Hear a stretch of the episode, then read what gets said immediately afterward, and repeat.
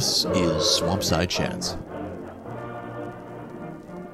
a podcast where communists sit down to shoot the shit about current events, history, political economy, and theory.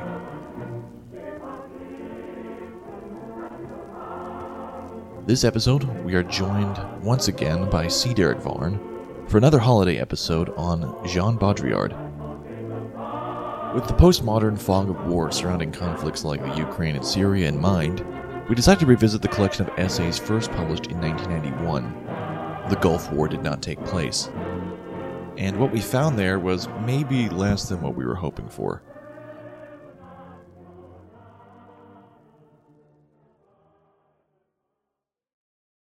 That's enough. enough.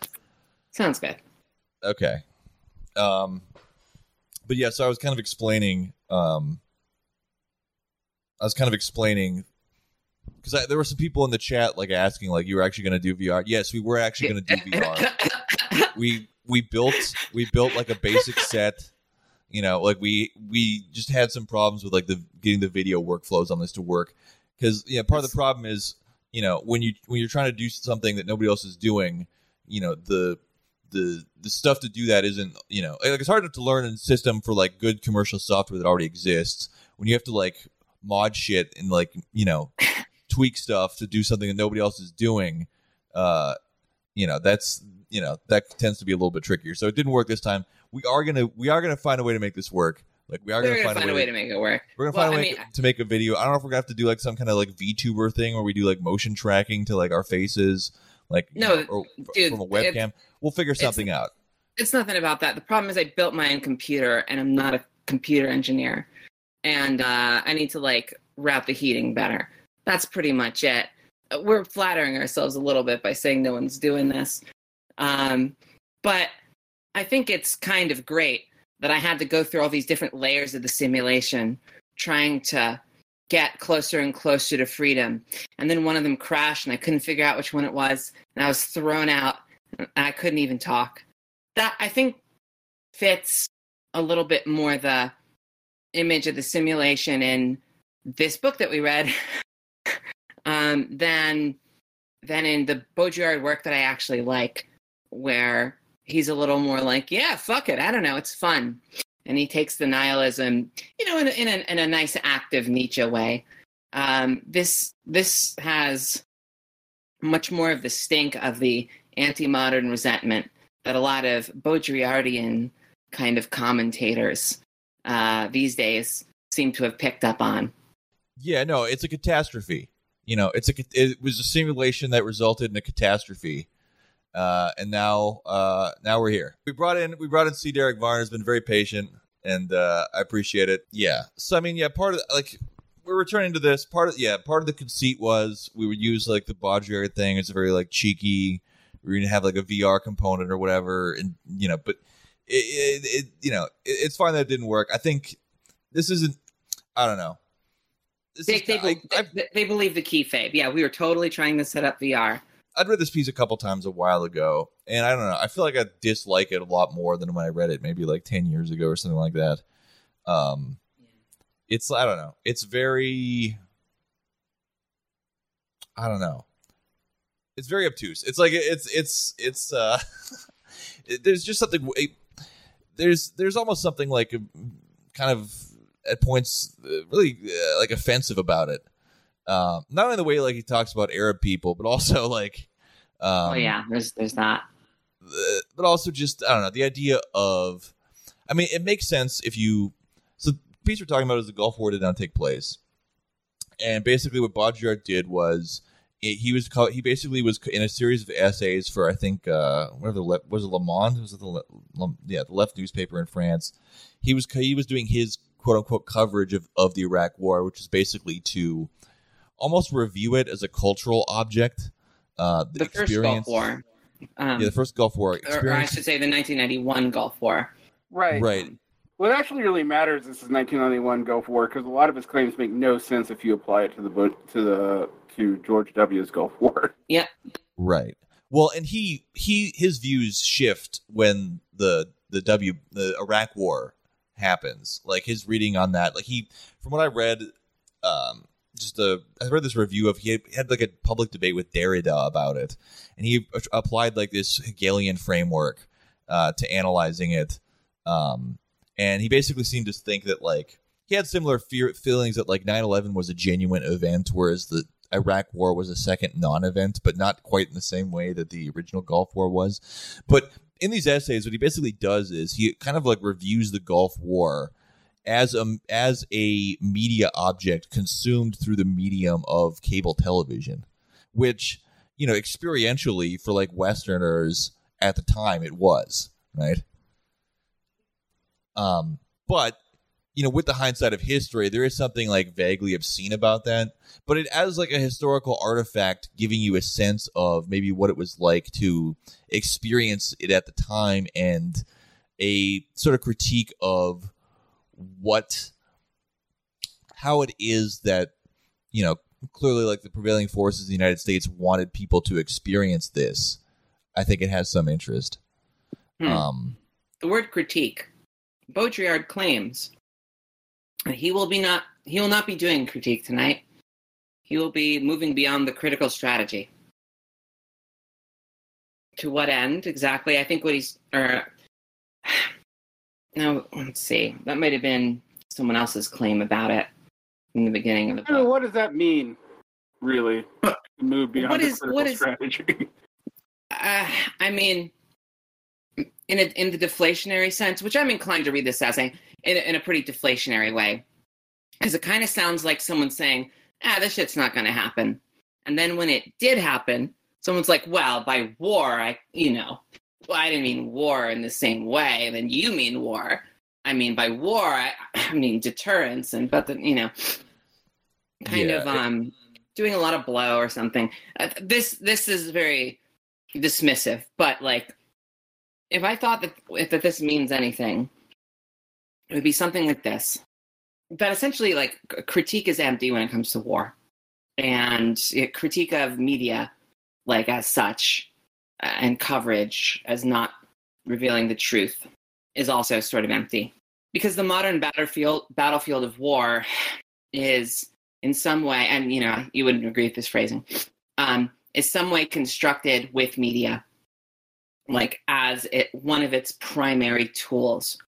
Information is like a like one of the primary tools of war, and I mean, that's not exactly new. But the way he's presenting it is with, you know, it's kind of funny. He actually does touch on real information theory in the most like oblique way here and there. Yeah, Um, he does. Although he does it, he he like packs it down with so many fucking metaphors that. I mean, literally, like I was actually just looking over the information theory part. Like, information is like an unintelligent missile which never finds its target and therefore crashes Yeah. anywhere it gets. I mean, it's just information is only ever erratic missile with a fuzzy destiny. I mean, he just does this prose poetry shit for pages, and and I don't know. When I was younger, I maybe I was impressed by the like like the verbal prestidigitation of this, and I thought some of the what what I think we would not call critique. I think we would call it punditry, frankly. Um, in this to be to to be more annoying even when it's kind of accidentally accurate. But it, i maybe you guys asked me to to read this at the wrong day. I just got through reading uh the first few chapters of John Levi Martin's thinking through theory. And i was like oh my god he did every single trick that John Levi Martin warns about when you talk about theorists like equivocating between critique and non-critique uh uh, having strong and weak readings, um, having having if you if you take certain things he says not as analogous arguments but as actual arguments, they fall apart. A lot of it seems circular. A lot of it's just asserted. Um, I think it says a lot about the state of post-Marxist theory in the 1990s that this even saw the light of day. did you say No. the wrong day or the right day? Yeah, no, that's that's that. I mean, that's good that you actually because like I mean, Yeah. you're you're right. Like, I mean, I wouldn't say, maybe critique is the wrong. I use I use the wrong word, but it is derisive. Like, he, I think he, and I think there is, and there are points where because he has this very like I'm so cool, like I'm so jaded, you know, like this this this is bullshit, you know, this you know, he's he's trying to like out nihilist the, the nihilism like of this thing, but at the same time there are points where like his anger and his humanism does show a little bit, um, in spite of himself, but um, They're not no, always, yeah, I mean, they're not always the best parts of the essay either. Sometimes Right. his humanism shows in this way where he really does seem afraid of the future. He really does seem afraid of like in vitro fertilization. Like he does really seem afraid of I don't know. But that's that's something I see with almost all Baudrillard after the um, the Divine Left and uh, and the Shadow of Silent Majorities is like his his assertion that there is no more authentic, no matter how much he seems to claim there's no mourning or loss for authenticity. The fact that he posits the question indicates that he actually does miss it.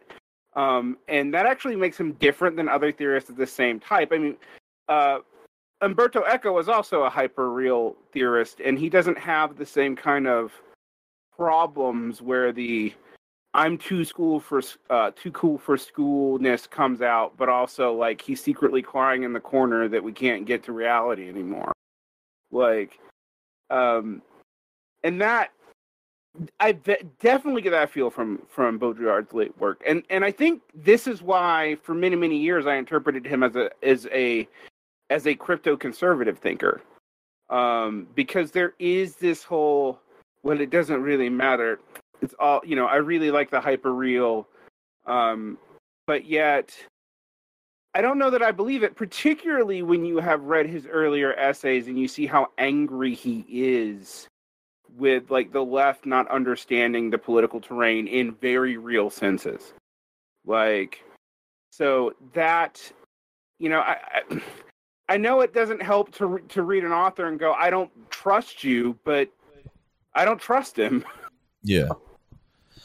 I mean, I think there is a little bit of a meeting of like subject and like author here because the like the Gulf War really was kind of like the apotheosis of like Washington's ability to like stage manage a war at like a at like a an intensity and level that they hadn't really been able to do before or since.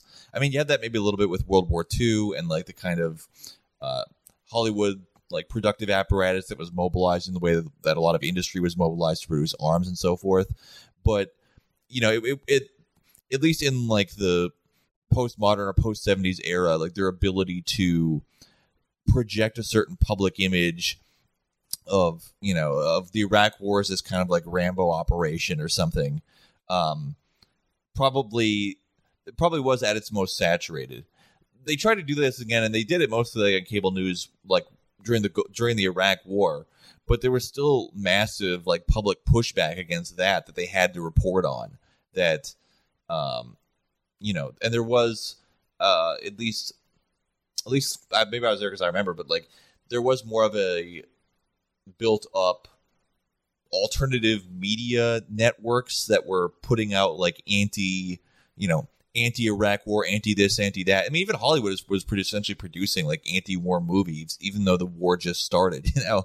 Um, so it, it, it, it, in some ways, this does provide a snapshot of a particular time, even if, even as, you know, problematic as like Baudrillard here is here or whatever. Yeah, I think the reason why we're touching on it is because usually, usually, well, I, I kind of went deep into the simulation, found a higher form of freedom, and I don't miss reality. You know, I, I, I, I see myself as someone who like accepted the Nietzschean challenge, the Baudrillardian challenge. I've come out feeling much better. Um, like I- I kind of have a way of trusting that there's something underneath the posturing when I've been reading, you know, a bunch of stuff that I've read from him. And I'm not so sure there is anything underneath the posturing here. I like the first essay the most. It happens to also be the shortest. And I don't think he totally agrees with that description that he's making in the first essay by the third essay. In the third essay is the content that I usually hear ascribed to this series of essays. That it's all really about the media and it's all really about like, you know, asymmetrical conflict and how it's not really, you know, there's this. I remember in a chat room, the person, the first thing somebody said to defend Baudrillard was, you know, what about the Gulf War to not, you know, take place? And um, maybe I brought it up. I don't remember. Um, and how like, well, the important thing here is it wasn't really a war. It was an it was this asymmetrical conflict that was really more like a massacre, where both sides don't even really have this the same goals. Um, and then you know they could say that you know even Noam Chomsky kind of said something similar. That's not really what I think he started off meaning at all, based on just reading this through. Because in the in the first essay, I think he actually lays out what is different about war in mutually assured destruction. There's an adage that war never changes, but it very obviously did. There's this weird dance in modern warfare, especially between great powers, but this is why things don't actually get worked out between great powers. Why things are a proxy war. Why there's all this, there's an air of hostage taking and being held hostage. There's an air of not just deterrence of the enemy, but deterrence of yourself so that you don't force the enemy to go down the nuclear rabbit hole. There are all these things that are that are different. And he says that it like defies Aristotelian logic or something. But in the first essay, it's actually quite formalizable, I think what he means. And maybe I'm just not reading him charitably enough to grant him some continuity that I sort of assume that he actually means something different. One of the things I noticed reading it this time is we had I, I very much noticed that it seems like this is a post hoc series of of adjustments to a theory. Um, and that should always be taken as suspect. Anytime you have someone who uh, who is trying to assert something and post hoc shifting what they mean by it, and in a way where they don't own up that they've changed their fundamental opinion. So I'll, I'll give you a category that's really important to the first essay, like that I think we need to deal with. And I'm, I'm going to turn off the fact that I'd read a whole lot of war theory. And having read a whole lot of war theory, I actually think, um, as I told you guys off air, I think uh, Baudrillard is Motte and Bailey, the essay writer at this point of his career. Um, we should probably go into that at some point, but yeah. Well, I mean, it, like it, the, almost everything he says is a weak and strong form, and the strong form is ridiculous, and the weak form is like obvious. Uh, so, and and and and the only way it seems to have any theor- theoretical insight is the strong form. But let's let me go into this because um, I'm going to read it. Uh, this is from page 24 of the original printing. Well, maybe it's the original printing. I don't know. Um, Non war is characterized by the degenerate form of war, which includes hostage manipulation and negotiation. Hostages and blackmail are the purest products of deterrence. The hostage has taken place of the warrior. He has become the principal actor, the simulacral protagonist, or rather, in his pure inaction, the protagonizer of non war. Um, the warriors bury themselves in the desert, leaving only hostages to occupy the stage, including all of us as information hostages in the world of the media stage. The hostage is a phantom actor, the extra who occupies the powerless stage of war. Today, it is a hostage at the strategic site. Tomorrow, it is a hostage at the Christmas present as exchange value and liquidity. Fantastic de- uh, degradation of what was the very figure of an impossible exchange with Saddam Hussein. The strong value has weakened and become the symbol of a weak war. Saddam has made himself the capitalist hostage of value. After the market enslaves and proletarian, the vulgar merchant of the hostage market. Taking the place of the warrior's challenge, hostage value becomes synonymous with the de- with the debility of war. We are all hostages of media intoxication, blah blah blah blah blah. Right? Why did I read so much of that? Because I want you to notice that there are shifts. This is the Motte and Bailey strategy. But even in the first essay, I'm like, okay, what is non-war? All right, what is non-war? The non-war is somewhat uh, the the product of deterrence causing asymmetric warfare where all kinds of checks and, and mediations are super important. Okay, but why not just say that? Well, then you have this attempt to uh, make it fundamental to modern exchange in life. So you have these analogies to value, to exchange value, um, impossible exchange, uh, historical analogies to slave markets, etc. Um, theoretically, the positing of value and exchange value being manifested in a figure like Saddam Hussein and the figure of the hostage is only interesting if you actually mean it. But if you actually mean it, it makes no fucking sense. If you don't mean it and take it as analogy, then it does make sense, but it's not saying anything. It is incorporating all these other modes of interpretation as metaphors and stacking them on each other. So he's mixing the metaphors deliberately. You can't really tell what he's claiming. Is he claiming something to field experience, such as simulacra theory? Is he claiming something that has to do with the value of exchange in an economic sense, as, as, as regards of historical materialism? Um, is he claiming that most of this is just a media thing, and that that actually has supplanted the um, the traditional exchange notions? Uh, you can't tell from what he's actually saying.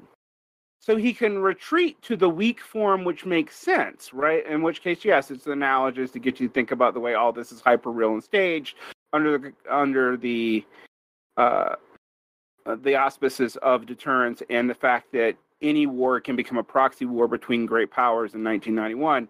Although, again, ironically, this whole war is about to happen right before the Cold War's completely over because the Soviet Union's gone, right? And and and in some ways uh, even this analysis is like after the point.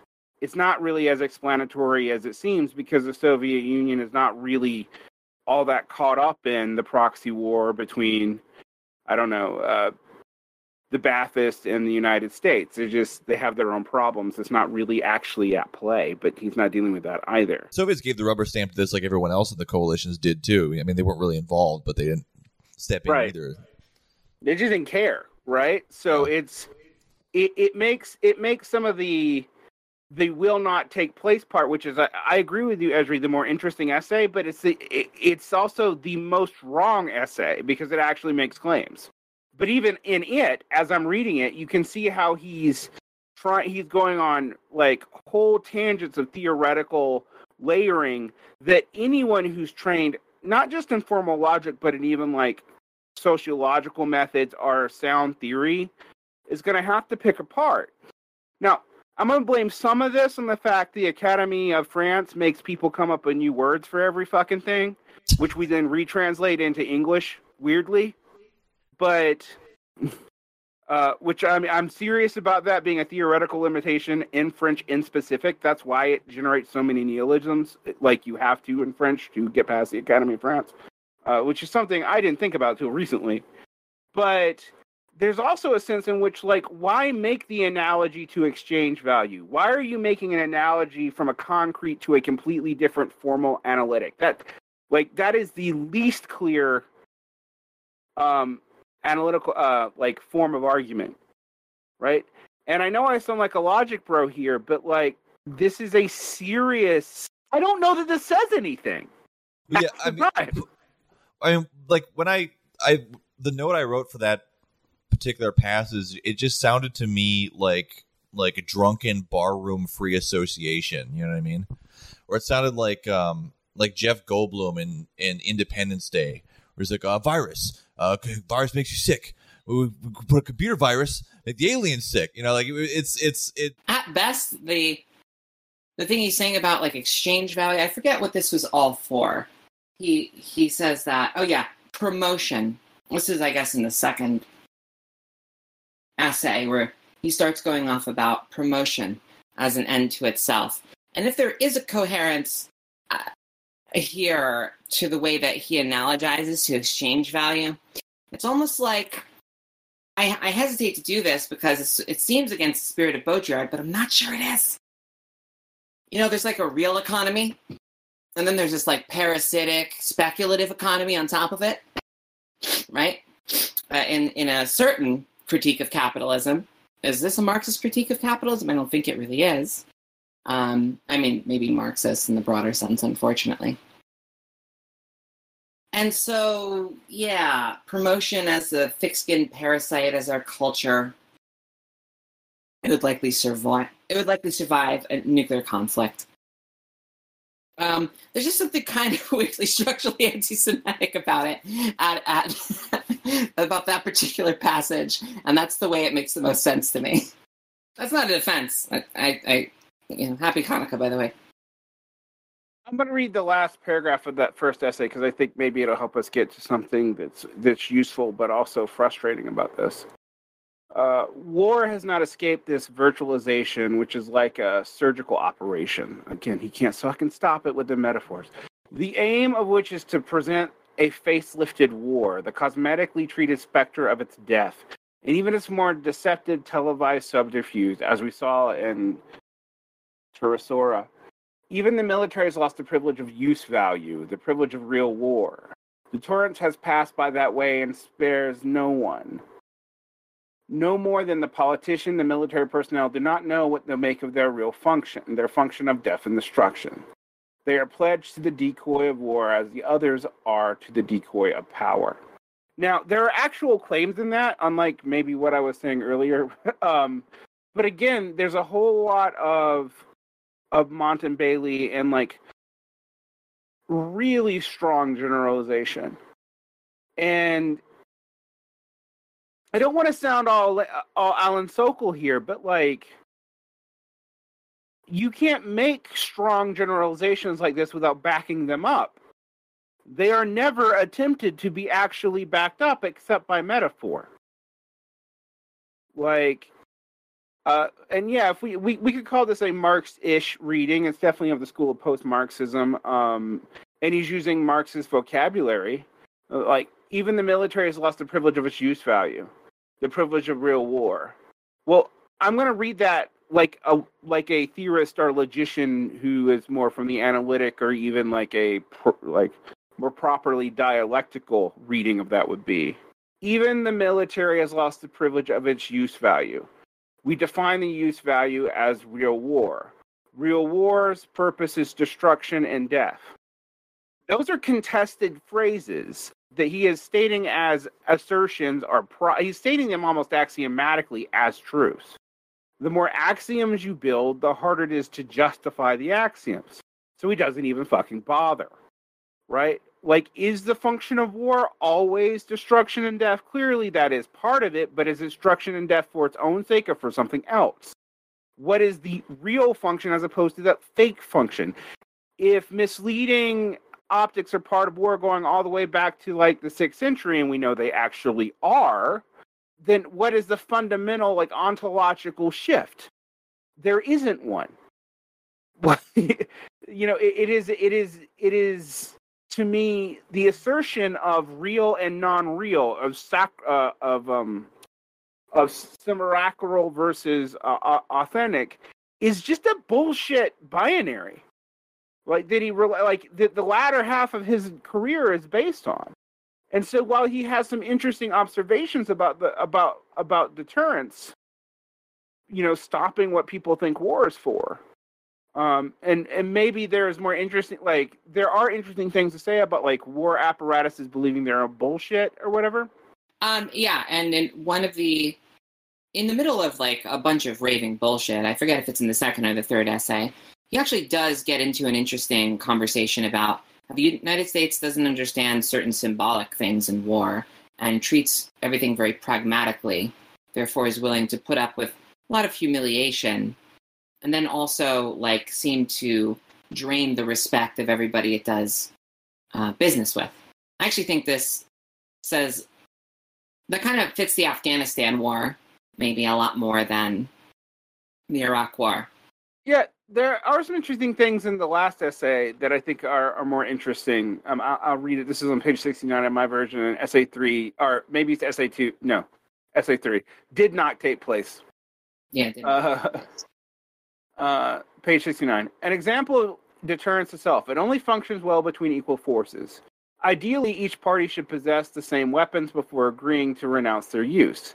It is therefore the dissemination of atomic weapons alone which can assure effective global deterrence and the indefinite suspension of war.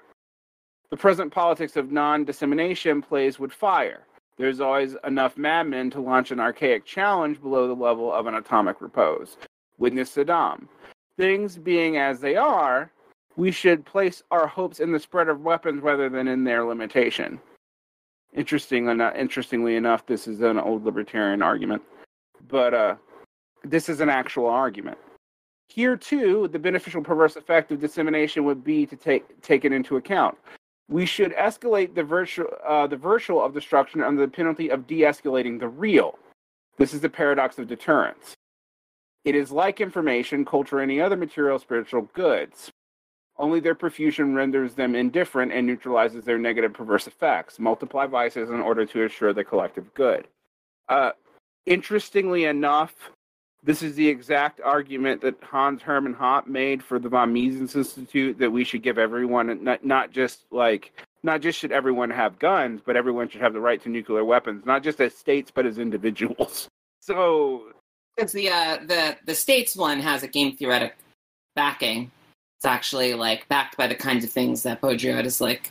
It's a you can't see it with dumb math glasses, but you kind of can. Yeah, I guess that's his like gesture at trying to go beyond the real here. It just seems more empty than usual, I should say. Because you know there is a part of me that when I was reading uh, Fashionable Nonsense by Alan Sokal, Jean Bricmont, uh, there's no way I pronounce that guy's name right. Um, when when I was reading that, like, I was more or less like, yes, yes, get him, Kings, like, go Sokal, Team Sokal. But um, one, I think there was one person that kind of responded to the book, being like, oh man, this is like, uh, you know, correcting, you know, typos in love letters or something. And I'm like, what the fuck does that mean? These people are doing like critical social theory. Shouldn't their claims be examined with rigorous logic and all the cool shit that I like? And yeah, this this kind of this kind of critique or whatever the fuck it is um, has nothing to offer like that, and it's kind of a vibe. I, I blame two things. So there's the French university system, um, like Derrick is saying. Yeah, I always thought of it as being a friend to the concept, or maybe being an enemy to the concept, but a friend to the the new word that you make and to stand in for the concept. This is, this is all Deleuzian way of thinking of being a friend to the concept or something. That ended up becoming a marketing exercise um, in the French Academy. And then there's this like older German penchant, uh, Teutonic penchant for overstatement that seeped its way in through Nietzsche. Because you see, Nietzsche thought that everything would be a lot better if we just exaggerated when we talked so that people could get us better, you know? People would really vibe with what we're saying. And it would be a more effective way to communicate. So essentially, uh, you know, a world of tweets would end up, you know, being a more communicative, vital world. I'm not sure that's what happened. I'm not sure that's what happened, and I think you know Baudrillard is maybe a case in point. That yeah, it, it's bad, but kind of like saying the simulation is bad, saying this you know this guy is full of shit, almost like it. It's the reason he's doing it is to trip this response, so he could be like, "See, you just don't get it, dude." Like, Well, you're you're you're right that it is like a vibe, but like the whole I mean what makes him interesting to read, but also, you know, makes him kind of useless beyond just like the vibe thing is that he basically reads everything through the lens of you know his like epistemological concerns with this about the subject's inability to ever like properly grasp or like model the object you know? And that just happens to like run up against um you know outcomes from like perverse incentives in like institutions and social systems right uh but this is like this is kind of what happens when you uh, you know, completely untether this stuff from like a Marxist analysis that you know you can basically tether this stuff to social and material phenomenon. And so it's like this it's like this inside out way of looking at it that's that's kind of interesting but also kind of obtuse. I mean, it's interesting in the way prose poetry is interesting. Right. Which you know, I don't think is unique to France. I think what's what's unique to France is that they make up so many new words that you have to figure out the precise variants of, um, or they use words in such strange ways, like event and non-event, and, and these kind of categories that you can spin off forever, and their vagueness is part of how they function. And again, like I know I sound like the stick in the mud analytic, but but even even from like the standpoint of like proper dialectical claims, which have all kinds of causal problems, like, you know, at least I usually know what is being claimed to account for what. In this, I, I don't even know often what field we're talking about because the use of of like what I really do think of are effectively red herrings on the argument of throwing in there's so many places where he just throws in random like Marxist economic terminology or historical materials terminology, but it doesn't it doesn't really signpost anything. And yeah, there's the whole like, whoa, you don't get it. You you don't understand my Nietzschean irrationalism and my function against truth, you know, truths to assert our will or our Except this is not about the assertion of will. Most of this actually renders down to, as what Jake said, an epistemological claim. And his his characterization, he he comes at it from this very backwards way, but like, but that's the result of like, you know, broader like political economy questions in the United States, but also institutional incentives within the American military itself, right? The obsession with like, uh, you know, being very this very like tech heavy military is you know it's not the result of like increasing virtualization or whatever or their attempts to like model everything. It's the result of the fact that you, like your career as an officer in the military is tied to a particular piece of tech that you're expert in. And so you have to push that tech you know if you and the success of that tech being adopted determines your rising through the rankings you know what i mean? But that's not like that's not the result of like bad epistemology. That's just like you know and uh, yeah, yeah. they're it, it's its ineffectiveness on the battlefield, like all that is basically just like like an outward res- it's a result of like of, of, social and institutional stuff. It's not the result of like, but it's it's kind of it's amusing to kind of read it from this like you know metaphysical like bass ass backwards sort of way. And so you'll sometimes like run into things that are correct that are that are surprisingly on point, even though he isn't really proceeding from like a sound basis, you know when you're de- when you're dealing with this much of a dearth of truth value, you, the other part of your brain needs to turn on. It's the lizard part. It's the part that's like, what's the angle here? What is the function of this piece, if not to at least have the pretense of transmitting truth value? How does this work? Why is this useful? What does it mean? What does it say? It's a, you know, it's a different kind of rationality. But I guess that's where it leads me to go. It puts me in a suspicious place, which again, I like Baudrillard. I read Baudrillard. I know that that's where he wants you to go. He wants to troll you there so that you're like, ah, this guy's denying reality, or you just kind of jump on him. Or even, um, I would object a little bit that the military is operating with bad epistemology the military is operating with this incredibly technologically sophisticated, pragmatic apparatus and missing out on important cultural factors. Like, I think that's like, you know, broadly prescient. Like, but it shouldn't, yeah, but I guess I agree with the substance what you're saying, that it shouldn't matter that, you know, there's this uh, broad technical apparatus what's really off here is that like he's not really acknowledging that they do have a shared objective that that both people are trying to complete. So he talks a lot about like the the, the sanitization, the aim to have like zero deaths on the part of Americans and so forth, like the, as a part of this broad, broader aspect of like virtualization. But again, all that comes from like genuine constraints that are placed upon the American military by like public expectations and you know like they have to they so much of what he experiences in this war in the form of watching CNN, like they they do have to like sell this war to the Amer- and sell the idea of war to the American public because the American public's mood towards it for a mixture of reasons is broadly kind of against it and it it, it hamstrings them in ways. You know, they it, they couldn't really they couldn't really take the gloves off even a little bit, like the torture stuff and all that shit in Iraq until they had like you know 9-11 and some kind of casus belli to activate the public. Most americans you know ever since viet especially ever since vietnam i feel like you know why should we get involved in anything that's like outside of our immediate purview? And why should why should we send people to die for any of this stuff or go around killing people? Like i think there is kind of a broadly like anti-war vaguely anti-war sentiment in the american public and especially because like so much of our national origin story comes from you know, essentially overthrowing an empire and so forth. And some of that's been laundered through cultural Marxism and like Star Wars and shit that kind of reinforces, you know, a lot of this stuff that kind of keeps them from being able to operate as like a overt imperial hegemon out in the open the way a lot of planners probably want to.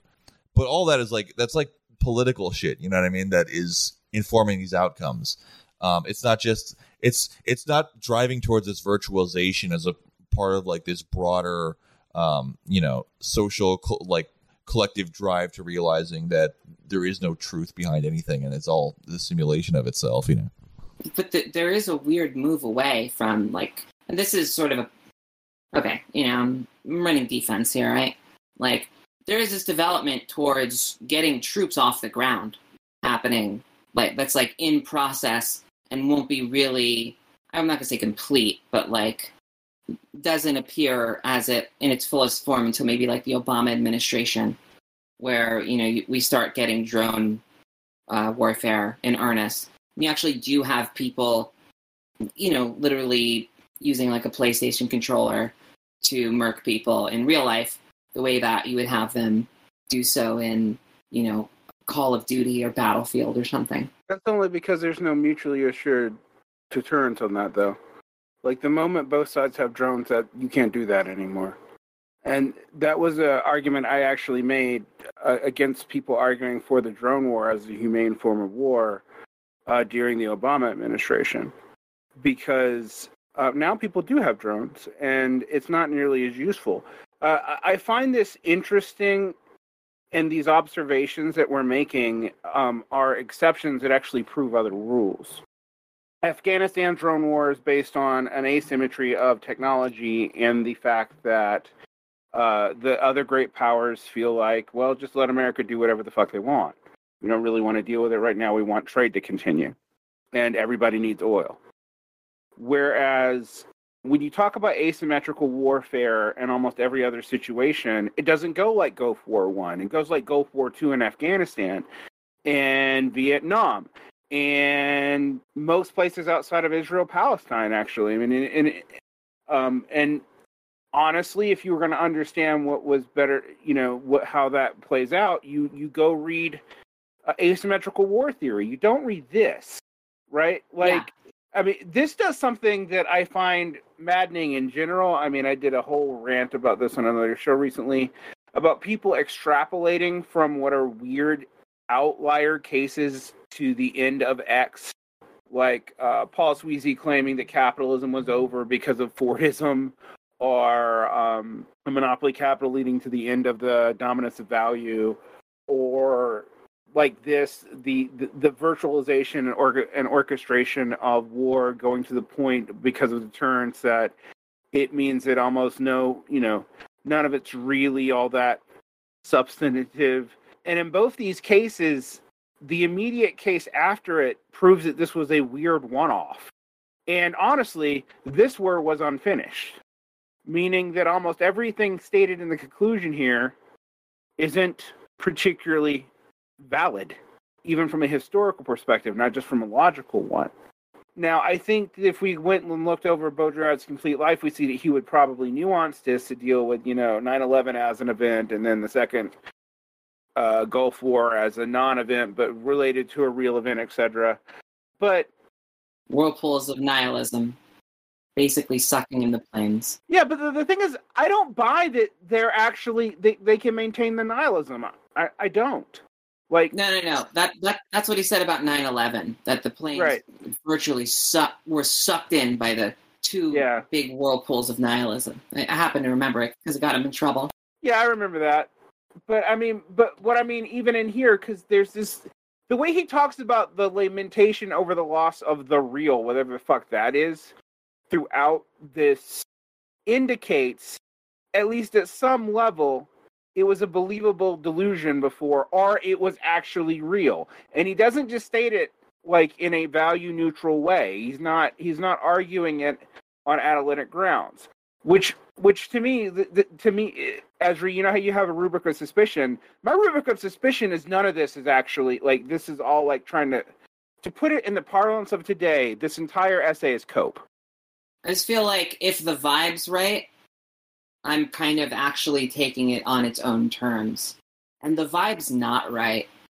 There's something really off about this that does characterize his later work. Now that I'm thinking about the Twin Towers as whirlpools of nihilism, Mr. Baudrillard, isn't is, is not I thought you were a nihilist too. What happened, man? You used to be cool. Yeah, I could. I guess I could imagine an essay like this being written now about like COVID or whatever. Right. Like, ah, Well, no. That sounds sounds sounds fake to me. That's not gonna happen. So Yeah. that is more or less like Baudrillard's legacy, as it turns out, has a lot more to do with the later phase of his career, unfortunately. And there is this tendency for critical theory to be this political placeholder that ends up breaking right and bringing a bunch of people who are in this cultural circle that, and you know, maybe have some egalitarian kind of vibes that probably would have broke left, but you know, there is this just really cool, entertaining theory heroin that you can do for five years, and then I don't know. Like, Yeah. things turn around, people change. Try not to overgeneralize from that. But I haven't really read that much from this period of his career. And I can see where the people online get this from. I feel like this is this is the Baudrillard equivalent of when uh, of when the production gets has a lot more reverb and the songwriting gets dumber and um, and everything feels a little more phoned in, you know, from like a band from the seventies. Yeah, no, yeah. This is the Coke album. This is totally the fucking Coke album, and there and people put this forward as the first one to listen to. That's tragic. That's like, oh, Pink Floyd, you got to start at the final cut. You have to start at the final Yeah. cut. Come on. And if, if if we consider this as like I don't know, like the diary of like like you know a coked up like French theoretician like watching the Gulf War on TV and like it, it it's it, it is kind of useful. I, it is interesting. Like that's how I've always kind of read it. You know what I mean? Gonzo um, journalism. One thing he often overstates is you know like this war is fought to to raise the idea of war, but war has been killed by deterrence, and there is there is like some truth to that, but you know they wanted to kick the Vietnam syndrome. Like a big part of doing this was, you know, we need to like show America kicking ass and doing the right thing and being a force for good in the world, et cetera, et cetera, et cetera. That I mean, that was the case, but it was also about oil. Like it was about like control material resources, and it always is. But I think that the uniform, like stage managed, like America fuck yeah thing that they were able to do here, they were never able to do again because all of it, in some ways, is a broader reflection, like this narcissistic reflection of internal American politics, right? And like you can see that now with the way I don't know something like Ukraine has become like this kind of like polarizing thing where like the Democrats have basically come to read Ukraine as like what's happening in Ukraine is essentially like they're going to avenge Russiagate, and the right is reading it as you know this is this is all like like Biden's trying to cover for the dirty deals his crackhead son did, like in, you know in Eastern Europe. Um, like he like Baudrillard is right that in a lot of ways like the Gulf War was was at least in the way that it was like presented to people and, and metabolized not understood as you know it was it was basically like the us like trying to like going through like a midlife crisis or something like that like when like like buying like a new convertible and getting an earring or trying to get its groove back you know what i mean I don't know. Does that make sense? That makes a lot of Yeah. sense. I uh I'm going to read something from another book that I think will help us out and and will help Ez Esri on Esri's kind of heuristic of crit- peer critique tends to be reactionary. Um, and I have always been interested by that uh, idea, but never been able to pin down why in any substantive form why that would be the case. So I want to read this to you. This is from Thinking Through Theory uh, by uh, uh, John Levi Martin um, from 2015. Um, this is on page, uh, try to be a good thing here, on page nine. Uh, theory as critique. By critique here, I do not mean an empirical or valuative critique, you are wrong or bad, but rather the consideration of internal consistency and possible scope of the use of terms, ideas, arguments, and so on. In sociology, our penchant for such critique has been weakened on all sides. On one side, since no theory can ever be wrong, just more or less useful, there was no point in criticizing anyone else's theory. She would respond that she still considered the theory useful, meaning that it aided her in thinking the way she wanted to think anyway. On the other hand, the social overlap of sociological theory types with the social theory means that theories were vulnerable for such criticism in terms of their political implications. Why bother looking closely and carefully to determine if a theory's terms are mutually compatible if one can simply be dismissed as reactionary? But critique is an important part of any attempt to develop an ideational structures. Rather than to be understood as akin to attack, it seems more like it should be akin to repair. All right. Now, I read that because I think most of what we call critical theory is not aiming to repair our understanding of the world. It is aiming to attack for for some stated purposes, but it's usually attacking ad hoc, which gets me to another thing that John Levi says later about prejudice and and critique. The greatest implement to any theory in sociology, and by the way, I, think we have to take critical theories as being sociological or economic, um, or social, or like It, yeah, it, people always claim that it's like some kind of sui generis, you know, like kind of something. They don't want you to call it philosophy. They don't want you to call it this or that. It- It's either some kind of social science theory or philosophy, Right. some kind of thing.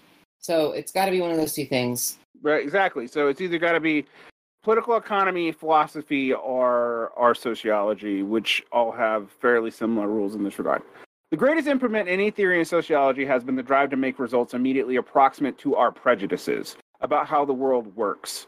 Rather than develop clear thinking, we might be useful in certain circumstances. We expect any theory, or at least any general one, to produce a world that looks like ours, a critique of any biology that doesn't immediately lead to dioramas we find enjoyable. This is problematic for two reasons. First, this is a terrible way to make theories. To insist that they jump to the endpoint of investigation and account for everything, to use a common physics analogy, we would never have any theory of gravitation if we expected to immediately account for magnetism, the fact that not everything falls at the same rate, and so on.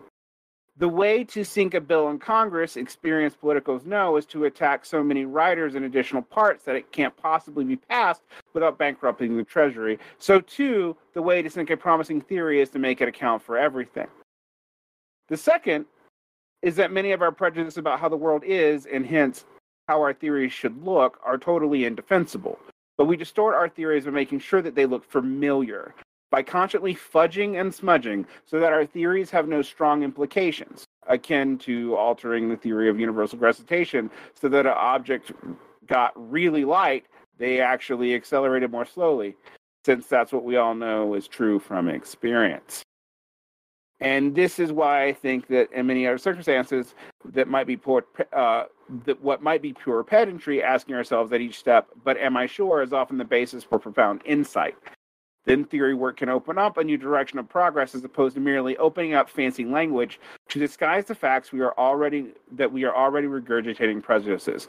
Take us back to Baudrillard after reading that thing from from uh, John Levi Martin.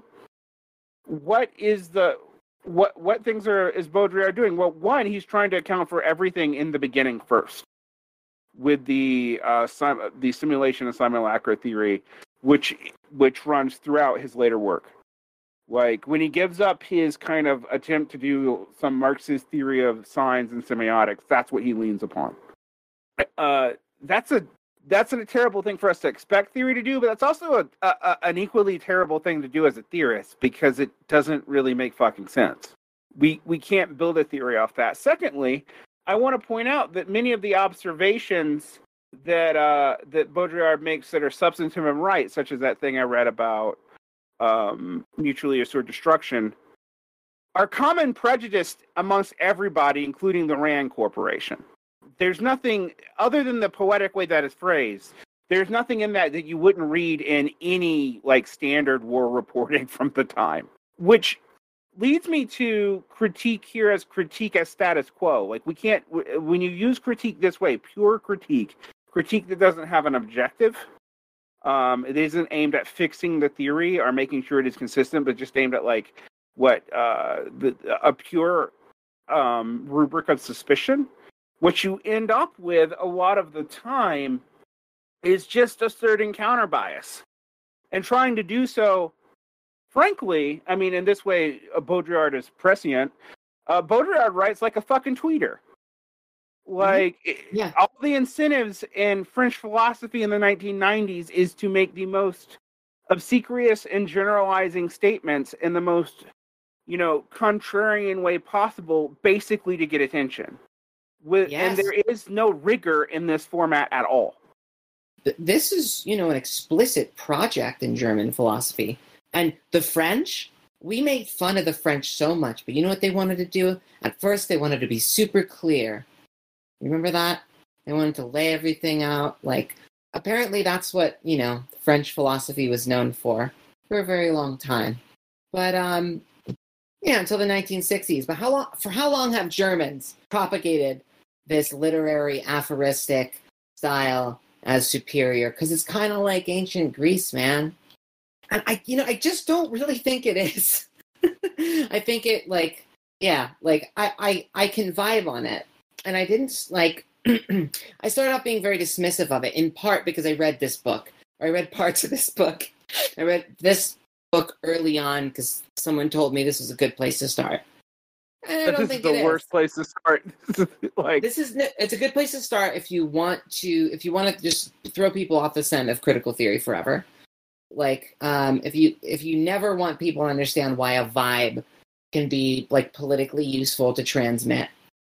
I think sometimes it is. I think sometimes in post-colonial theory or queer theory, or, or like the um, or you know a lot of feminist inversions of psychoanalysis that I think is like bullshit, but is interesting, you know, with like feminist critiques and like the Frankfurt School.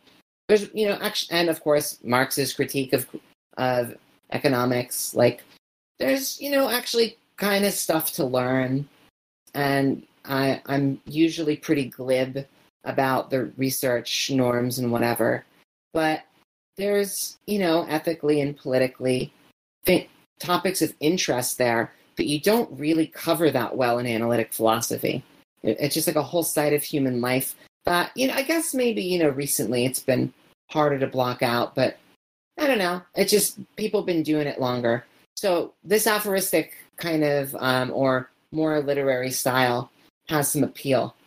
But unfortunately, it, just doesn't do what it says on the tin when it comes to being social theory beyond a certain point. And maybe that has something to do with the way that all the different stories we can tell are piling up. And that's why Baudrillard writes the way he does, with all of his stupid mixed metaphors piled up. But, you know, that's that's pretty trippy, man.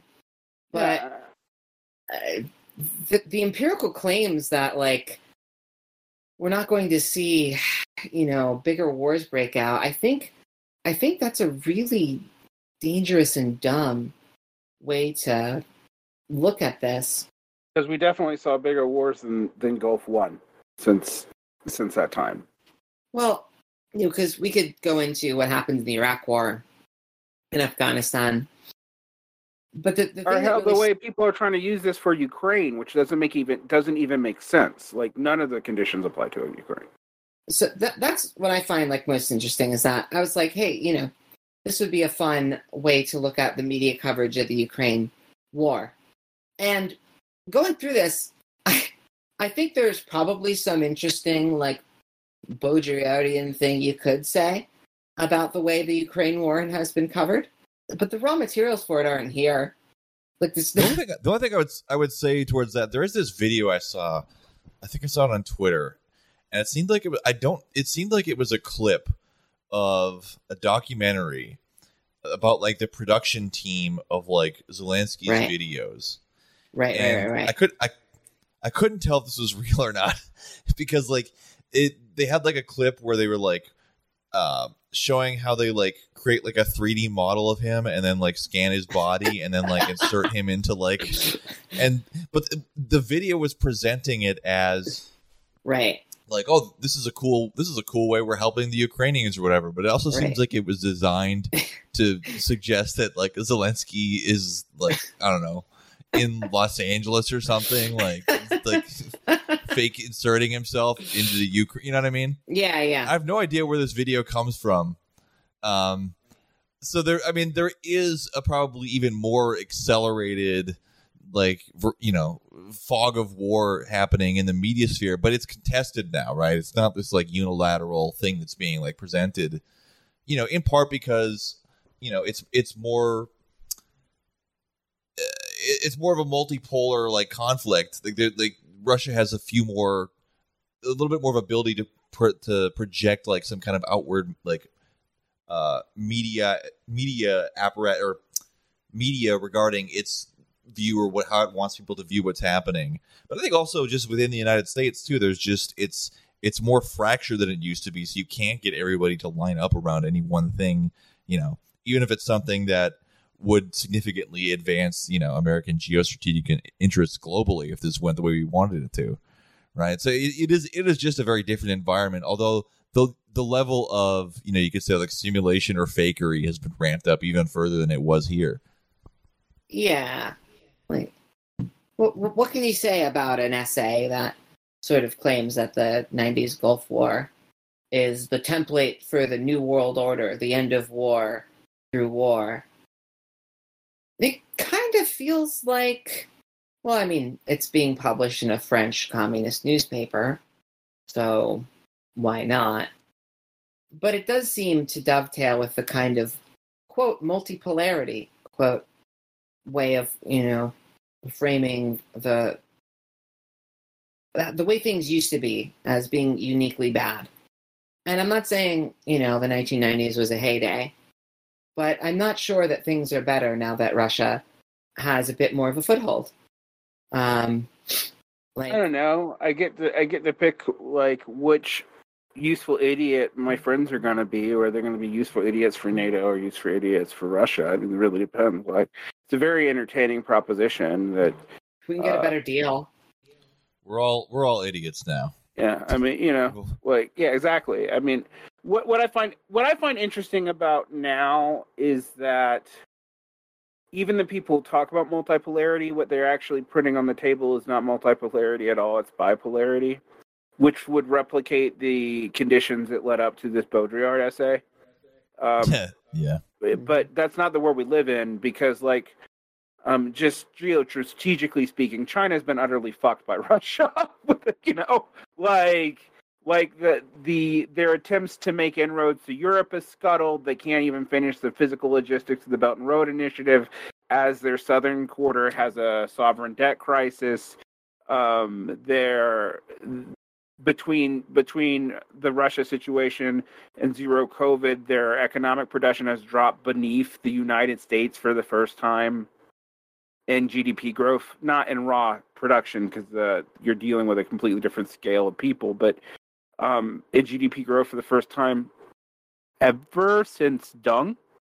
Like these are interesting things to look at, right? But you're not going to look at it through these these kind of um, lenses. And Ezra, I think you're right to notice that the way multipolarity is presented to people very much comes out of Baudrillard, but that's because the people are pulling multipolarity from Dugin, who, if you actually read where he what he's doing with it, he's taking um, uh, English uh, geopolitical um, strategy from the late 19th, early 20th century, and rewriting it in terms of both um, air, uh, land, development versus uh, trade development, but also rewriting it from the standpoint of postmodernist gobbledygook, so that anything can be anything. Like that, he can be an anti-fascist who also is actively supporting like Golden Dawn. Like that's what this project. I mean, I really do. I am sympath- I am somewhat sympathetic now to people like Mike McManus who think that postmodern postmodernism. I don't, I'm not, and I should be. I'm going to caveat this. I don't think postmodernism is even a thing. Like, but the, the thinkers that we consider postmodernists, most Sure. of the Yeah. French Po- and post- German. Po- So like the post-structuralists because postmodernism is at, at best like a time period. You know right, I right. mean? Like, So the- yeah, the post-structuralists, the post-Marxists, um, etc. Uh, I considered most of them, frankly, to be uh, not maybe reactionary themselves, but that their thought is more easily employed for reactionary thinking. Um, and I see that here because, frankly, whenever I see a substantive claim here in Baudrillard, but by the time we get to this, you know, '90s period, I've already seen it somewhere in a right wing thinker, but stated clearly and without all the up bullshit. So it gets published in a communist magazine. Yeah. Like, yeah, exactly. Like the thing. Could we go to the thing about in vitro fertilization being the? yeah, just some weird yeah. shit in this essay. It's So, a weird yes. shit. So a, a war that that's born of such a clean war, it's you know doesn't count the same way that a child from in vitro fertilization. It's not really a child, right? it's, a, it's, a- it's an argument along these lines. Um, but I- but I thought I thought that was the whole point. That if you like by the time you get to the hyperreal, I thought this is the whole point of the processionist simulacrum and why I really do think there's a sort of like uh, there's a waiting room effect to critical theory when we're all going beyond left and right together and we eventually actually figure out what each other is saying even though we decided to play this high noise low information game maybe we just decided to play a game like that so we could be in the same room. Maybe it worked for us for some other reason.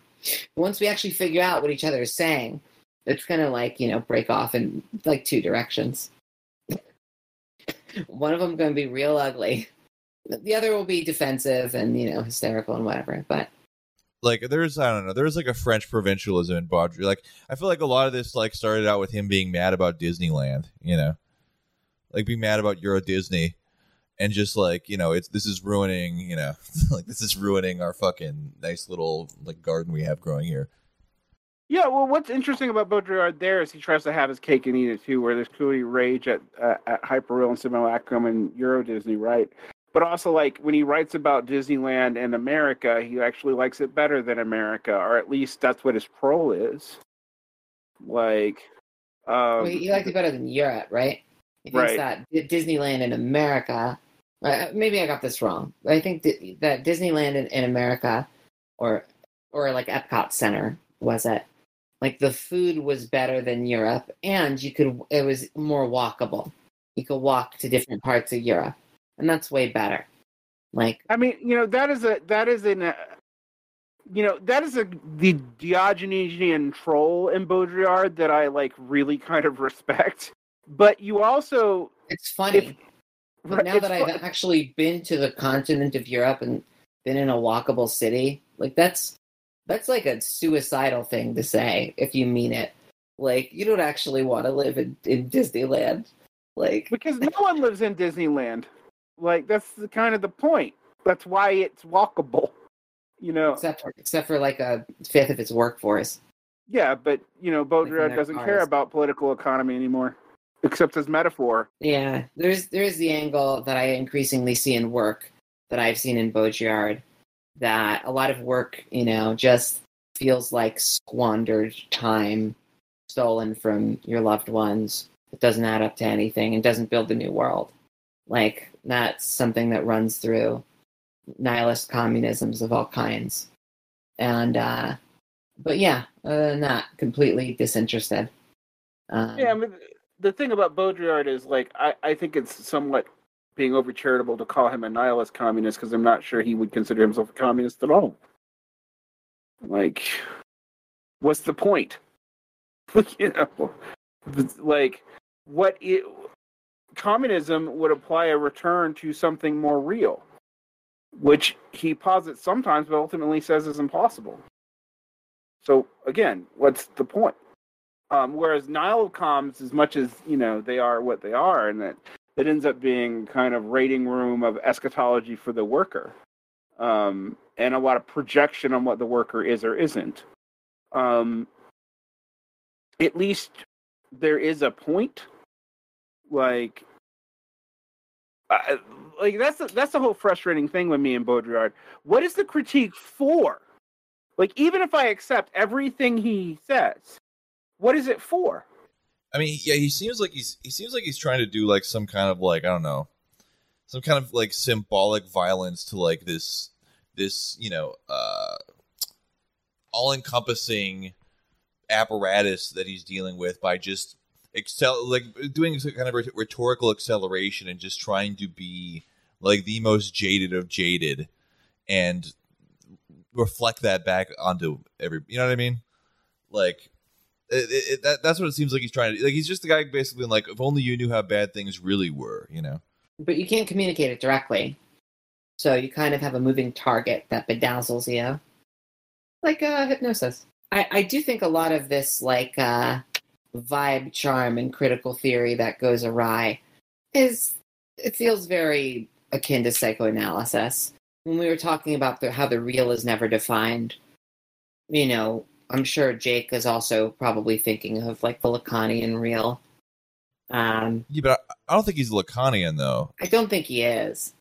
Um, maybe he's just borrowing that. Maybe he's borrowing like the Lacanian definition of real the same way that like he borrows elements of like Marxist thought and kind of half uses them. I, it, it's hard to say. They were contemporaries, which probably means they were fierce competitive rivals. So stealing your vocabulary is a way to undermine your your opponents. I mean, I do think Pierre Bourdieu's uh, stuff on academic terrorism is actually really apt when understanding the use of concepts like event and real, etc. Like, like with, with someone like Badiou, uh, and I gotta be, I'm gonna mispronounce them, but I'm gonna mispronounce them consistently so people know what I'm talking about. Badiou, you know, you have an event, you have the fidelity to the event or whatever. It's all very abstract and weird and sometimes hard to to spell out, but you do. It is like of a piece with prior Lacanian conceptions of the real, and even with like set theory and Platonism and and all that stuff. Doesn't really make a lot of sense, but it is it is actually consistent. And there's like a political aspect to it. Like right. when you when you've seen a, a political event and you still have loyalty to it, like even you know beyond its sell date or something like that it, it affects you, it changes you. You know, you've born bear witness to the event, and you try to carry on some of its spark. You know, in these other times because you've seen a little glimpse beyond the cave. Like there's there's like a, a, a political reason that that's there, or at least like uh, I don't know. I don't know if it's po- political exactly, but it it's a description of like some kind of political virtue uh, some kind of you know i guess it's it's it could go left or right but i've always thought of the y- useful version of this as pro-revolutionary. Well his whole event thing also kind of it kind of mirrors the way like lacan conceives of like subjective formation in term in relationship to like the father. So like for badiou like the event is this thing that basically like structures your entire like subjectivity and sense of like the world in a way that like like you kind of almost have to maintain fidelity to it because it's your only way of understanding yourself in the world in the same way that like the name of the father like situates the subject within language and I, I bring that up just to say that like i think with pierre bourdieu as opposed to badiou he would not consider what badiou is doing like weird academic status game terrorism. Like it might be strange, it might be esoteric and but it is in some way consistent enough that if you really work at it it could be knowable. He might he might, you know, wave his finger at expressing it in such arcane ways, but there are reasons why Badiou is doing that given his, you know, red platonism project. But uh with with someone like Baudrillard are. I mean, I feel this way about Deleuze too. I feel like concepts are deployed in the worst sense of pragmatically. They're deployed in a way to, as actually like John Levi Martin was describing, in a way to reinstitute what you already think, but in a way that makes it harder to criticize because it's harder to understand. Now, I want to defend. I, I know I'm going hard on Baudrillard here. I want to defend early Baudrillard because I think early Baudrillard, while he's still giving to these flights of prose poetry, uh, is a lot more sensible than he is here. It's the stuff after like simulation and and and simulacra where everything just becomes that over and over and over again because he's he's he's found his his marketable re- reduction theory, right? And when he hits hard limit cases, this is something John Levi Martin talks about why you should be suspicious about this kind of stuff. It gets all poetic because it it it pushes against there being a limit. And then you just always go back to the Nietzschean justification. Well, I'm not trying to system anyway. I think that's a waste of time, you know. And then and then I hate to go all Isaiah Berlin on people, but I'm like that's usually a sign of anti-philosophy as a defense of the status quo uh, to use the way like um, uh, Badiou might phrase it, or the way Isaiah Berlin might phrase uh, does phrase it, is it's it's it is a way to to come up with emotional justifications for rejecting logical arguments without saying you are rejecting logic. Another person who talks about this uh, pretty pretty accurately, and I think in a kind of funny way, in Travels of Hyperreality by uh, Umberto Eco, who's also a contemporary of Baudrillard um, and not pretending to be a Marxist. He writes about the crisis of the crisis of reason, about you know the way that one of the problems of the post-structuralists after after Foucault is that for all their arguments about the uselessness of reason and and complete non-historical epochs and uh, or, or, you know there's no continuity between epistemes and you know this that and the other that the way they communicate it and, and and not in a superficial way. This is not just aha you have to use language therefore you've disproved yourself. This is deeper than that. Actually relies on weaponizing logical arguments to absurd ends. And and that was what i was talking about the Motte and Bailey here every now and then you do hit something that seems like an argument not just an analogy it's not really argued and if if if it was treated as like purely generative like we're just throwing ideas out to see to see what can what kind of frameworks can stick, which I guess is something Deleuze is trying to do. That is a slightly more defensible proposition to me than than what this is. Like I like I still don't know what I'm supposed to gather about war. Let me rephrase that. He talks about non-war and you know Sumacal war and, and this and the other, but I don't know that that I have a grasp of what real war is for him. And so the whole comparison and contrast that he sets up is a contrast of a moving signifier against another moving signifier. Yeah, as far as I can tell, in the, in the first essay, real war um, would be opposed to it would, it would be the thing that mutually assured destruction prevents, right? Like uh, using all of your capacities, you know, at full blast the way war used to be fought before the atom bomb. Well, but the thing is, like, he even talks like he's talking about Iraq, and they, the, the Iraq Iran war just happens, and even like gestures towards it, and talks about how like, yeah, okay, that was kind of real, you know. So it's like so. So only the, the... I, I, I, guess they just haven't they haven't gotten nukes yet, so they haven't like caught up the uh, they haven't they're not they haven't caught up the first world in the deterrence game. I don't know, but yeah, I mean, th- I mean, that's the problem with like again, all of this is basically designed to feed back into his like simulations theory, and that you know we're basically at a point where every where this you know humanity is lost in this swamp of some of signifiers all signifying each other with nothing at the base of it and then that's all basically going to lead to like this systemic collapse right and, that's why at the end he's like well yeah it's okay if like you know uh, the West slash NATO has total global domination because like the bigger it gets, like the the more it's like gravity will allow it to collapse in on itself or something. You know. He, he does say like something um some, something with regards to like the way the, the, the um oh I remember now. He says something pretty close to like a Huntingtonian like Clash of Civilizations kind of thing. It's kind of running through the whole thing, and I guess it's you know implied in part by the way the rhetoric in the Gulf War works, because uh, you have this secular Ba'athist that starts an appeal to Islamism um, after having just fought it off.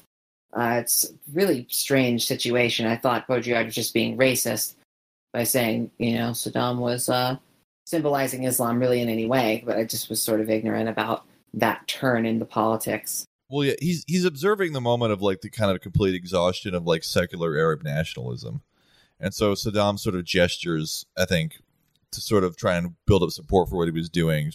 You know, at like some, you know, more like Islamist uh, stuff at the time. It's my loose understanding. I do like that we're all on a first name basis with Saddam. Um, yeah. Um, Yeah, I I, I find that you know interesting. I I don't know what to do with it. We also are talking about the limitations of the form. I mean, these are three very like relatively short essays that are presented as a font of profundity um, to a whole lot of different groups of people. Honestly, um, and I have found them um, maddening. But what I fi- what I find really maddening about it uh, is is not even that it's all bad. That there are actually good observations in here, but the logic of how they're made is so kind of sketchy that I can't lean into them. Does that make sense? yeah, I mean, Yeah. there's even like a there's a concrete claim that's made that seems, you know, I don't know how else to take it other than kind of right wing, but then it feeds back in an interesting way, maybe that the text isn't expecting. So he claims that symbolic, resentful. No, it's it's like a revenge kind of instinct that the Arab world still has in war. It's that sort of in. He said it was infecting the West. I don't. He doesn't really follow this comment up. There is a way in which, like, politics of resent, and you know, I don't really believe his weird contagion theory. Um, if any, you know, if anything, it would be something like the Duginists and the, the far right international, not like Islamism. Uh, that's another right. You know, he's French. That's another right wing kind of resonance here. Yeah. Like those are the vibes that I'm talking about. Doing an imminent critique of vibes. What's with those vibes? Frog. Speak your frog tongue clearly. Say what you mean.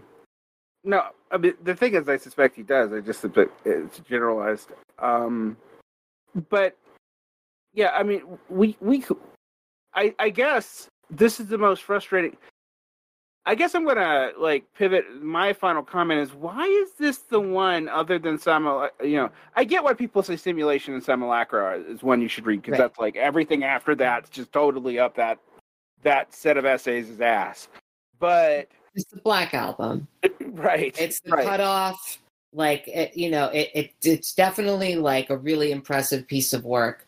But everything afterwards, I don't know.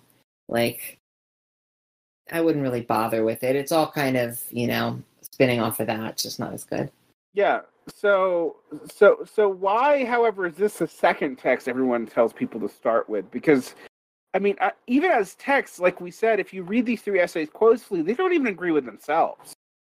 Like, I don't get what's up with that. like, why? What? What is our?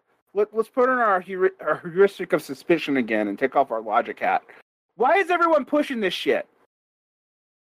Like, why? aren't- Why? Why aren't more people reading the Divine Left, or um, or Shadow of Silent Majorities, or uh, any of his interesting disillusion period, or even like his reflections, his early couple volumes of reflections, um, and are why are they reading? Is this because it's just simple to teach the graduate students because it has a a dumb, wildly oversimplified, like theoretical epistemological apparatus going on? Like, wh- what do you guys think? I can only speak, I guess, being in the Anglosphere. Like it's about America, right? Like the Divine Left is about the French left in the 1980s, which there isn't a ton of like literature about in the United States. Uh, so there's like a clear, my, I mean, the the I guess there's a clear referent people have. There's a clear point of re- point of reference that people can look at with this. Yeah, my heuristics of suspicion off the chart feels like we're highlighting his right wing turn. I don't know enough about him to really say, but just getting from the the kind of like jealous phallic tone of this essay almost. That you know some kind of take off of the hyper real that seems i don't know like in vitro fertilization makes this kind of dick wagging unnecessary. It makes this sort of thing obsolete. You don't need the name of the father or something. Maybe it's sort of him realizing that reality being canceled actually kind of gets rid of something that was supposed to uh supposed to secure him a place or something. I don't know. There. There. That's my counter vibe. So our operational theories are uh, this: th- people pick up on the right wing term and don't recognize it's right wing. Uh, it's about America, and America's got their head stuff up its own ass. And uh, it's a lot of heads up their own ass today. I don't know why this is the, primary metaphor I have for talking about this period of Baudrillard. you, could, Um, you could say i mean he, he says that like saddam almost succeeded in getting fucked up the ass or something yeah. I, I didn't i didn't read that closely something akin to that. Um, and then lastly, I might I might I might add that it's taught a lot because it it has a very simple theory. Um, I mean, we might talk about all the complexities and weirdnesses that he does the master theory, but the idea that after you know some not understood change in politics and political economy, that we're all in a simulated world and like in a Guy Debord spectacle way, but on crack rock, then then there, you know, then I guess it's really easy to teach. It's really sexy. It's also, I don't know, it it makes me want to go to war with the '90s humanities department. Like it's, it's like maybe go back in time and just like erase France, you know, and Germany, like I just squirt, you know, um because it just Yeah, seems like it does. Work. Like get Kraftwerk out of there get like get a few musicians out of there and yeah just Yeah, get rid of it because the, the the other thing is like this stuff is more popular probably in America and in, in the Anglophone world than it is in the French world, from what I understand. from what i Um, understand this is like some old garbage like in france they're like Right. what? that's like oh oh, you really like the song sandstorm you stupid american no one in, in europe listens to sandstorm at, by darude anymore like And and the other thing I'd like I, I would point out and and Bourdieu wrote about this is a lot of the stuff of philosophy that was popular in France itself is not the the kind of theory that we got in in the United States. Like they, they have their own form of analytic philosophy. Like basically. And a lot of it cuts very right wing. I think like uh Bernard Henry uh Henri Levy is actually probably a good example of it. Um which if you know anything about that, gross. But i don't I, I don't like the sound of that name there's too many French sounding words at once oh, it's he's he's a French sounding and like like he's basically like uh the neoliberal Isaiah Berlin for France. Yeah, French he, he's on. in my mouth a little bit Yeah, he did like a. I remember reading about like he did this one man stage play starring himself or whatever. where he big, hangs around like in a remake of his apartment and just pontificates for like an hour. Yeah. That, Yeah, that he's a piece of sounds insufferable. Oh, it is. Yeah, I would He rather does- watch the musical about John Rawls. If you want to watch two forms of right wing people fighting that actually, well, maybe this is dangerous because it makes Alexander Dugin look good. Um, there's a there's a debate between uh, him and Alexander Dugin, and oh my God, does he come off like?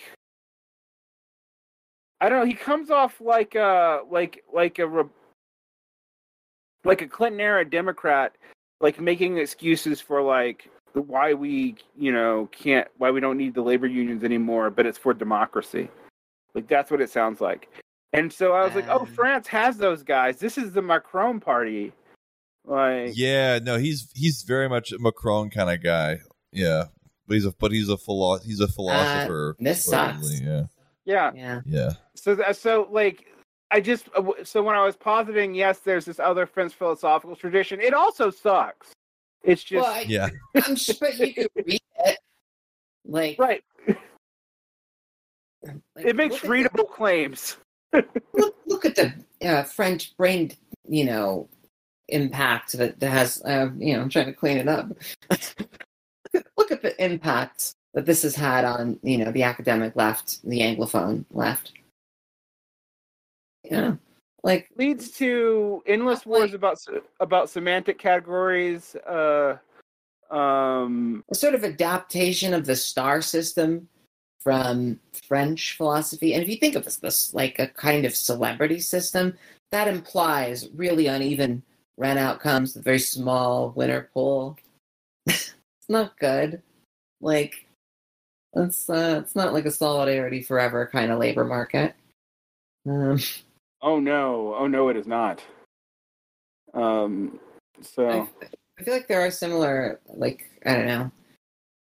There's nothing quite like the French university, but there's been like you know attempts to introduce similar cultural, it like uh and, and economic like bits of it into you know like the UC system and stuff like that, yeah, Which um, which have resulted a little bit in a transference of that kind of culture. I really don't even know how common it is in all humanities departments. it's Um, not. Yeah. It's not. Um, although I would say there is a kind of petty war in humanities departments, at least the fun things like uh, when Mercer, uh, not Mercer, uh, Emory wouldn't hire Umberto Eco because they didn't want him in the English department. like, like uh, the the other scholars because they didn't want this non-English scholar who's a you know famous. Uh, that kind of stuff is real, but the the celebrity system um, what I find interesting about this is like there's a few of these people from this time period left. I mean, we have we still have Badiou. Uh, that there is still uh, what's his face, uh, non philosophy, Laruelle, but I think this is largely over. Like you know, I don't know how semiotics is got the the the uh, University of Ma- Massachusetts or Wisconsin. I can't remember who publishes that. But it's one of those two. I don't know how they're going to stay in print these days because no one's doing this anymore. And I mean, part of me is thank God for it. But what I would like to end off is maybe like the reason why no one does it anymore is because it's universalized. Like, how many tweets or blog posts are like this? Like, particularly on the left, frankly. And and you see this way to like this is this thing that that that this is enabled where and maybe I'm passionate about this because I'm writing a long essay about this right now, where left has been hollowed out, not just where beyond left and right doesn't mean anything and generally means right, but even left can have its Yeah. categories convoluted to the point where you can uh, functionally agree with a right winger on everything and still call yourself a leftist. And this is the beginning of that for me. You there's other time periods you can't do that. yeah and and i mean to you know in general when discussing this sort of thing i would usually defend a thinker and say that they're merely sort of illustrating the tendency of a period and we shouldn't shoot the messenger but in, you know and maybe that's what he's trying to do but when the vibe's off i just don't feel like being as charitable because when it comes down to it this kind of thing is is about the conclusions of the vibe and how the vibe feels. Like, and so if you have something that feels right but has an off conclusion, which a lot of critical theory, uh, that's that's how a lot of people pump you to right wing stuff, right? Um, but this does.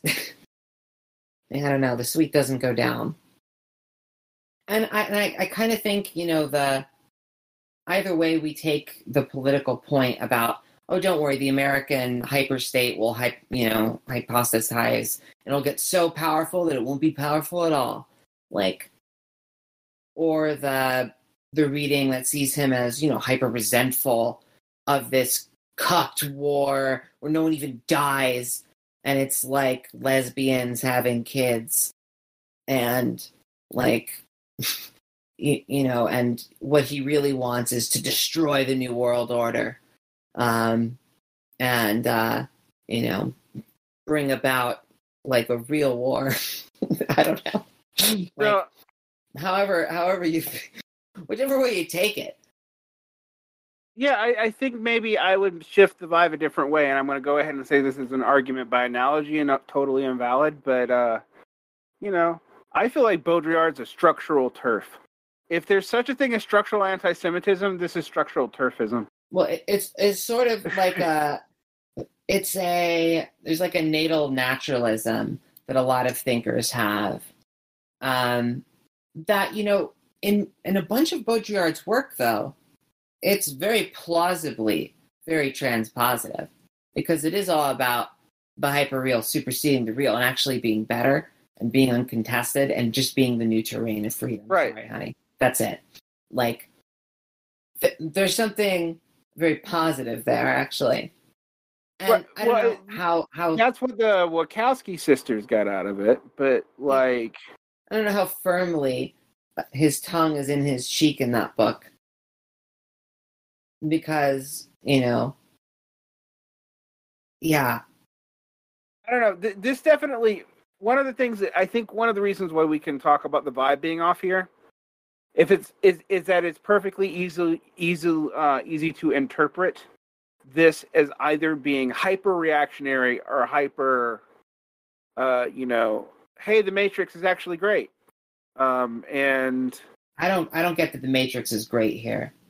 I, Right. It seems seems like he's terrified of the Matrix and the way that he makes fun of people for. Right. Well, that's just it. This this to me indicates that like this is where the the fact that I've always suspected there's a there's a there's a real mourning of authenticity that is profoundly small c conservative that could turn into big C conservative, even in the work that seems so celebrationary. Because the fact that he posits the real as a category to be lost itself is Does he posit as a thing that's lost though? Because it isn't the idea of like the like I think the f- third or fourth order of simulation, the idea that it just reveals that there was never any basis to begin with, or or is it is his is his is his like procession of simulacra is that like is that completely like temporal? I don't know. But that's what I can't tell. And I like what I would say is the way is in some places he does seem to argue that no that that the that the loss is like the realization it's like God is dead except it's reality, which implies that God was Yeah. never real. Not that God, you know, God is an operative concept in our life is gone and we should mourn that. But no, God was never an actual real category. Like so, the real was never real. Well, that's a statement I would never want to say that A is not A, but um, this is A is not A asterisk. But Yeah, uh, you, you can't mean it in the same way. right, Well, it's tough because the stuff it, it's it's relationship because he's he's commenting on like social phenomenon and history sometimes, but the relationship to it between that and like the epistemology and the metaphysics is very tenuous, right? He doesn't have Marx anymore, so he doesn't have something that can like tie all this together into some like broader cosmic bow. It's so he just kind of plays these games where he slides definitions around or uses analogies, so it's never really clear exactly what what this is supposed to mean other than you know it's yeah like human beings he does seem to think that human beings individually and collectively are fundamentally incapable of accurately modeling or grasping reality at like a deep fundamental level and that that is going to you know i guess as technological society expands is going to lead to some sort of um, fatal collapse at some point. Those are the two big takeaways but i in the specifics it's not really clear you know what how he thinks it's going to get there other than just this kind of vague catastrophism that underlines a lot of his like later work. Yeah, it's a problem when a cultural theorist is like, all right, I'm going to look at something that, you know, completely out outside of my field. It's not really that different than when, you know, some neurologist is like, it's time to do philosophy.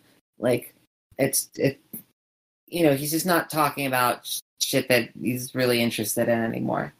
Like, he's just kind of waffling. Or I don't know, is is he is he really morally incensed by the by the Gulf War? one of the things. i feel like he yeah, I can't tell. i feel like he is I feel like he is at some points, but then at other points he seems he seems too cool for school about it. Like I don't know if it. I don't know if we read this in French. Maybe the tone would be clearer. I highly doubt it, actually. But, um, I can't. I honestly can't tell. I can read this both ways, and that I mean, yeah, he's like he's like an embittered former leftist who has just you know gotten to a you know he's basically lived through the collapse of you know essentially the dream of like second and third international Marxism and that whole that whole project, and now he's looking at like the overdetermination that seems to be implicit in like the neoliberal, you know, postmodern era of the way things are headed. And so yeah, now he can basically say, yeah, it's all fucked.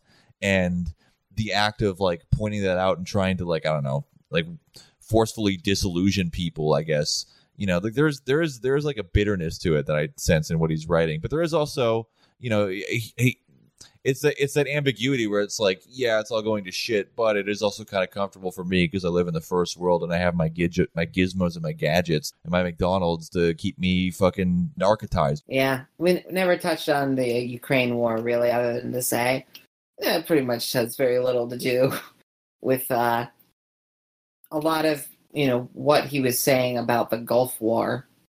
You know, you might think that the the media construction and stuff I think someone could use simulacra and, and simulations to like make an interesting like critique of you know media and information warfare and the way that you know the the the laws of you know information decay and stuff like that like the way that that would all play out in a contemporary setting but this is simply not the book it it doesn't live up to its promise and there, you know, were always two kinds of philosophy books that I, I took out beyond a certain year, you know, at the library. There were the ones that made everything extremely rigorous and it was kind of hard to read because, do I, God, do I really have to read through all of this extremely dense stuff? I mean, I understand it, but damn. And then there was this stuff that had really cool titles, and then when I read it, it didn't actually do what it says on the tin. The Gulf War did not take place. Did not take place. The '90s did not take place. Um, what you you don't want to go back? You don't want to go back to like those gross looking paintings of playing Nintendo 64 with a bunch of pop culture ephemera all around you. You don't you don't think that's worth defending? Oh man, the '90s uh, didn't think it was worth defending. The '90s was right. Like that's the one thing you could say about it. It's like yeah, they realized they were bullshit. Yeah. at least, at least, at least they have the sense to hate themselves. I guess my concluding thought is it any wonder that sixty percent of the generation that that this was the intellectual milieu that was that was popular on the left, um, uh, at the time, uh, ended up being weird reactionaries. I think not. I, I'm yeah. I'm like this isn't even a joke. It's going to sound glib or something, but I, I really sincerely mean it.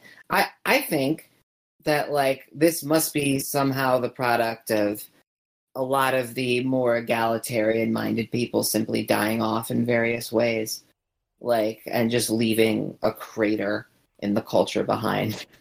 like, yeah. I, well, and it's know. it's it's a sort of like Richard Linklater thing where it's like all these all this stuff is just like it's it's something to stew over and smoke some weed and be like, man, you know, like um, what if it's all a simulation? You know, like it's it's that whole like '90s Gnosticism vibe. You know, I can't smoke enough weed to make this even as good as the other Baudrillard books we read. This is like sure. the Attack of the Clones of a series. Like, I, have to mm-hmm. keep making these references. It's the only way it works. Like, you have to understand that I'm pretty interested in in the vibe most of the time. I like the vibe. There's a vibe to a lot of this stuff. And I would I would actually say this is even worse than Attack of the Clones. This is like the uh, what's the last? You're saying it, the Rise of Skywalker. Rise of Skywalker. Yes, this, yeah, this is the Rise of Skywalker of the whole scenario. Like like the like Foucault's The Attack of the Clones. Like, like this this this is the the pale, awkward, awful simulacrum of what was interesting in Baudrillard.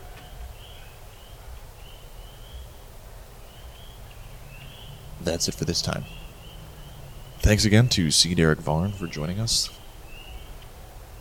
This episode was supposed to be the first run at including a video element, but due to technical issues, we had to scrap it in favor of audio only. But we will have video as soon as we figure out the tech details in 2023. Um, yeah, so hope you had a good holiday season. Uh, thanks for sticking with us. There's more coming in 2023, and uh, I'll see you on the other side. So until next time, keep your boots clean, your feet out of the swamp, and your head in the revolutionary clouds of tomorrow.